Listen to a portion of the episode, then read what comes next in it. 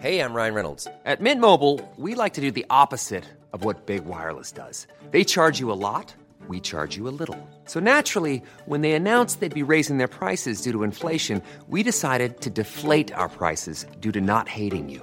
That's right. We're cutting the price of Mint Unlimited from $30 a month to just $15 a month. Give it a try at mintmobile.com slash switch. $45 upfront for three months plus taxes and fees. Promo rate for new customers for limited time. Unlimited more than 40 gigabytes per month. Slows. Full terms at mintmobile.com.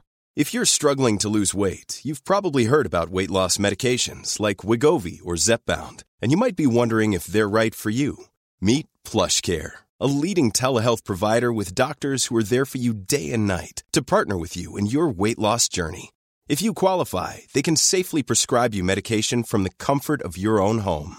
To get started, visit plushcare.com slash weight loss. That's plushcare.com slash weight loss. plushcare.com slash weight loss. FM 104 Sunday Night Live with Louise Ty. Dublin's hit music station F104. Louise Ty here with you until one o'clock. I'm now joined by Emma Coffey, whose brainchild is Final Bend. Hello, how are you? I'm good. How are you? Thanks for having me on. Thanks for joining us. So tell us a little bit about Final Bend. So, Final Bend is an athletics wear company that I started up back in 2018 when I was actually still in fifth year of secondary school. Wow. So, it's kind of been on the go for a while now, but it wasn't really until kind of lockdown that I started to focus more and it became more of a business for me Yeah. because I think before then it was just this passion project. So, a bit of background I had been involved in athletics pretty much my whole life, and in 2018 I was competing uh, and like pretty much every weekend and training most days. And then I got a back injury, so I couldn't compete anymore. So in order to stay connected to the sport, I said, look, I may as well start a business. And that's where Final Bend was kind of born from. So it kind of started out in that athletics niche, mm-hmm. and since then it's just grown. And with me even moving away from athletics and into more athleisure, it's kind of grown that way too. So And I suppose having had your like feet and, and everything else in that area of track and field, you, you obviously knew what people needed and would want from athletic wear. Yeah, so the kind of reason I started up the business at the start was that uh, as a athlete and competing, Yeah. I realized that at the Munster um, indoor competitions there was no like shop kind of selling gear to competitors who, uh, if they hadn't progressed on to the All Ireland stage, wouldn't have kind of their you know Munster athletics merch to show mm-hmm. for their achievement. So from there, I kind of was like, look, it- it would be great if I could be the person to have the shop because then in my mind I was like I can stay connected to the sport. Even though I'm not competing I can still be at the competitions and all of my friends were going to be there. So it kind of made sense. So you know having this like affordable athleisure wear that was really colorful and something that I thought was missing at the time you know I just kind of saw myself naturally filling in that gap and it just kind of blossomed from there and yeah Was it hard to get up and running initially? Well, you know, I was 17 when it started up, so you know, you've got barriers there just due to age. So, for example, obviously, like there was kind of some legal barriers, mm-hmm. and in, incorporating the company, I couldn't do that until I turned 18. So there was just some bits like that. But when I started out, it was so small, like so small that I think. You know, when you're looking at the company now, you can't even imagine like only buying kind of three things. But that was oh, that was kind of as big as the company needed. So you know, back then it was like this tiny little pro- passion project that was kind of something I was doing on the side. It was like, you know, after school, after homework, then I would spend an hour a day on like my passion project.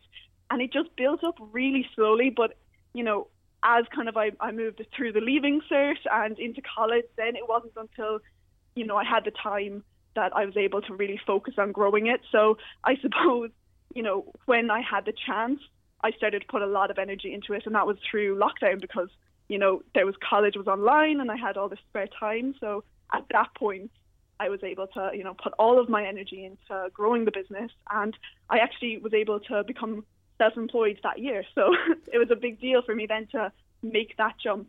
Hundred percent. How much? How amazing is that to go from something that you're just doing out of pure love for it, out of just interest in it, for it now to be, as you say, its own business, basically.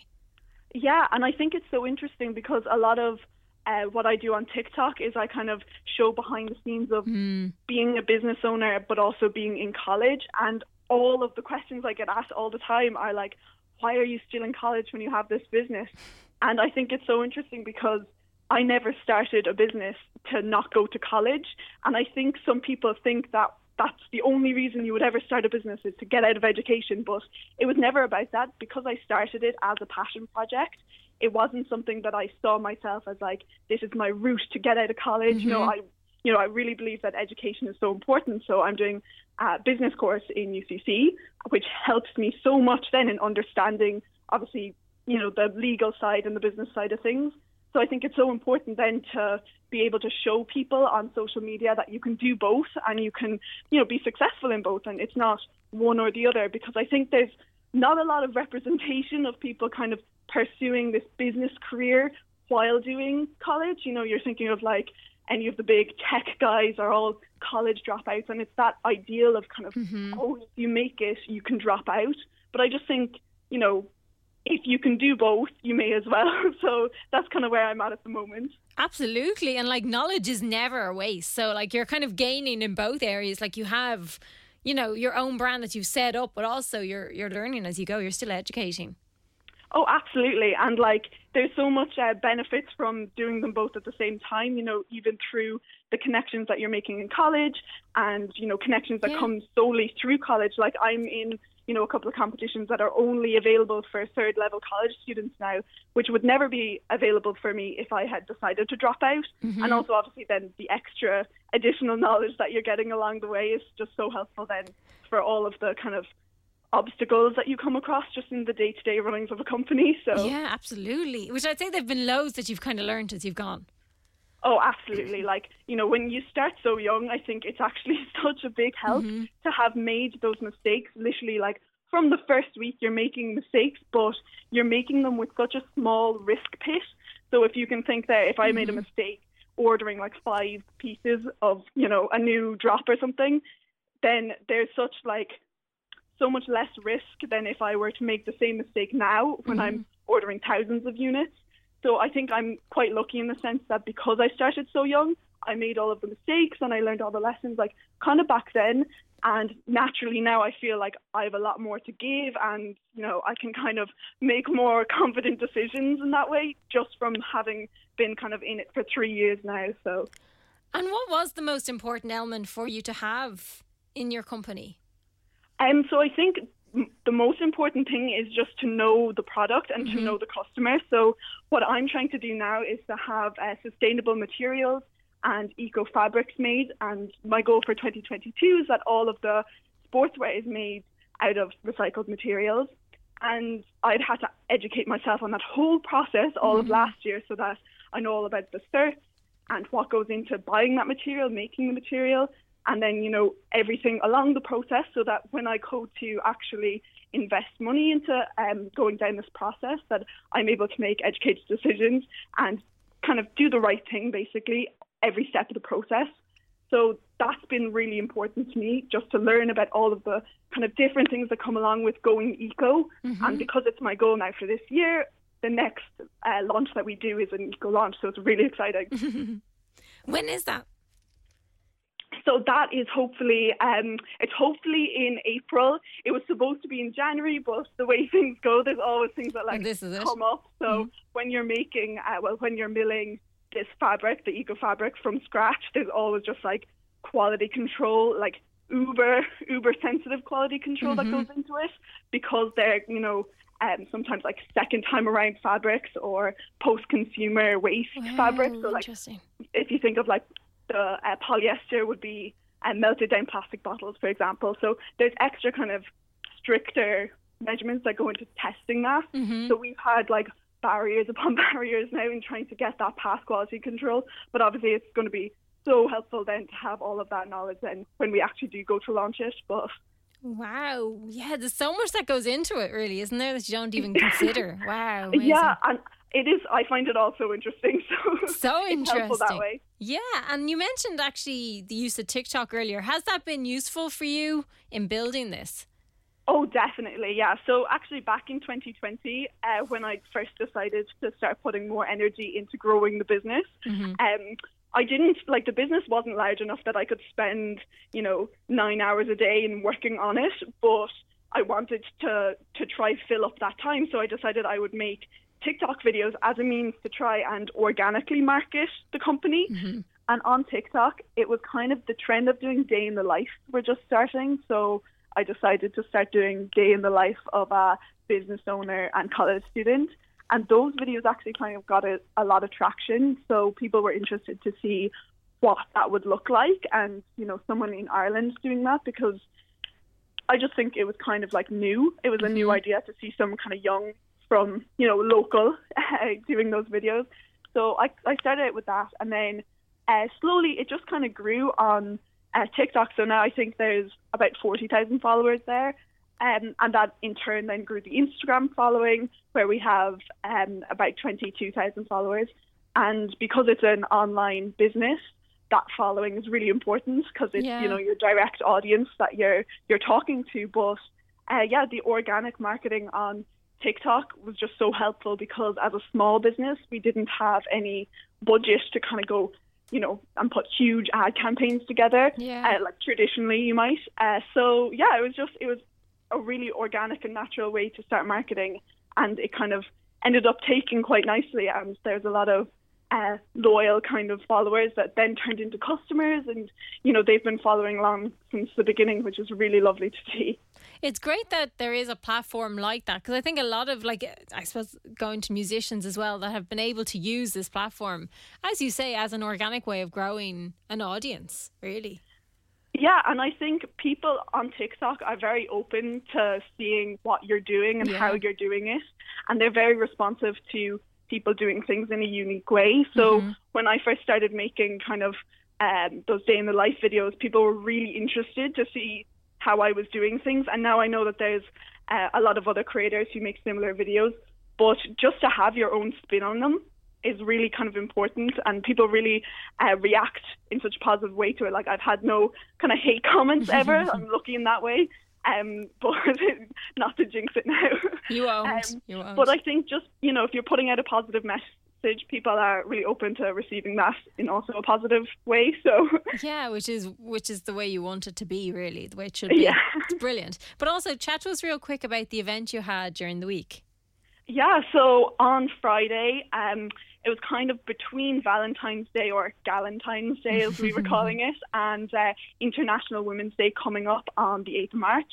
We decided to bring together content creators, influencers, and then small businesses into one content and coffee event, at which we held in the Dean Hotel in Cork, where content creators who you know had started up their platform over lockdown and never kind of you know got exposure to the small business industry which you know they're they're um, working with on a daily basis as content creators creating content for those small businesses. So we just decided to bring those two people two groups of people even together in this kind of networking circle where the businesses and the influencers could get to know each other they could create loads of behind the scenes content. And we invited along uh, female business owners uh, to have just a little pitch up showing what they had to offer. So there was just so much content that came out of that event, and it was just lovely to bring, you know, people who work in kind of the same industry together in one room and uh, have like this great fun chat. And uh, it was an amazing experience and for our first event it just went off fantastically. Like we had a great turnout, even with the weather. Uh, so it was amazing. You know, it's hopefully going to be the first of many content and coffee events. Brilliant. Yeah, I was having a look on Instagram because I, I saw you were, you know, letting us all having a go on, on Insta stories and it looked like a great event. Yeah, it was amazing. Like even the the way the decor in the room looked and everything, we really played into that kind of Instagrammable, um, you know, pink and red for Galentine's look. So it was lovely. It was everything kind of turned out amazingly in the end, and it was touch and go there with the storm because we had it on Friday. So Eunice was creeping, but thankfully uh, it didn't uh, stop the event from going ahead because the storm had passed. But there was uh, a moment with the balloons uh, outside where I thought no. that I was going to go away with them. Uh, but thankfully, we managed to keep them under control, and that was the only hitch. You know, well, that's good. If that's the only thing, that was a simple thing to solve. Brilliant. That's good. So one of many. Hopefully, there'll be more to to happen. Absolutely, yeah. I think it would be a lovely idea to kind of that was a Cork uh, event, but definitely we have um, customers and content creators from all over the country. So I think traveling it around would be really fun too to kind of bring in those different uh, groups uh, in different locations. Yeah. So definitely, definitely uh, one of many. I think. We'd love to have you in Dublin at some point. I know. Yeah. so tell me, how can people find all out all, everything about your brand and what you guys are up to? Yeah, so I suppose um, the Instagram is where you'll see kind of what we're up to. Uh, same with TikTok, it's Final Bend on both, and then our website then for kind of just having a look at what we're what we're doing. Then um, we're actually in the process of upgrading the website. We had a photo shoot there just uh, a couple of days ago too. Brilliant. Uh, so it's going to have a new facelift again because always improving. Absolutely. That's what it's all about, isn't it? Absolutely. Emma, thank you so much for taking the time. Oh, thank you so much for having me on. FM 104 Sunday Night Live with Louise Ty.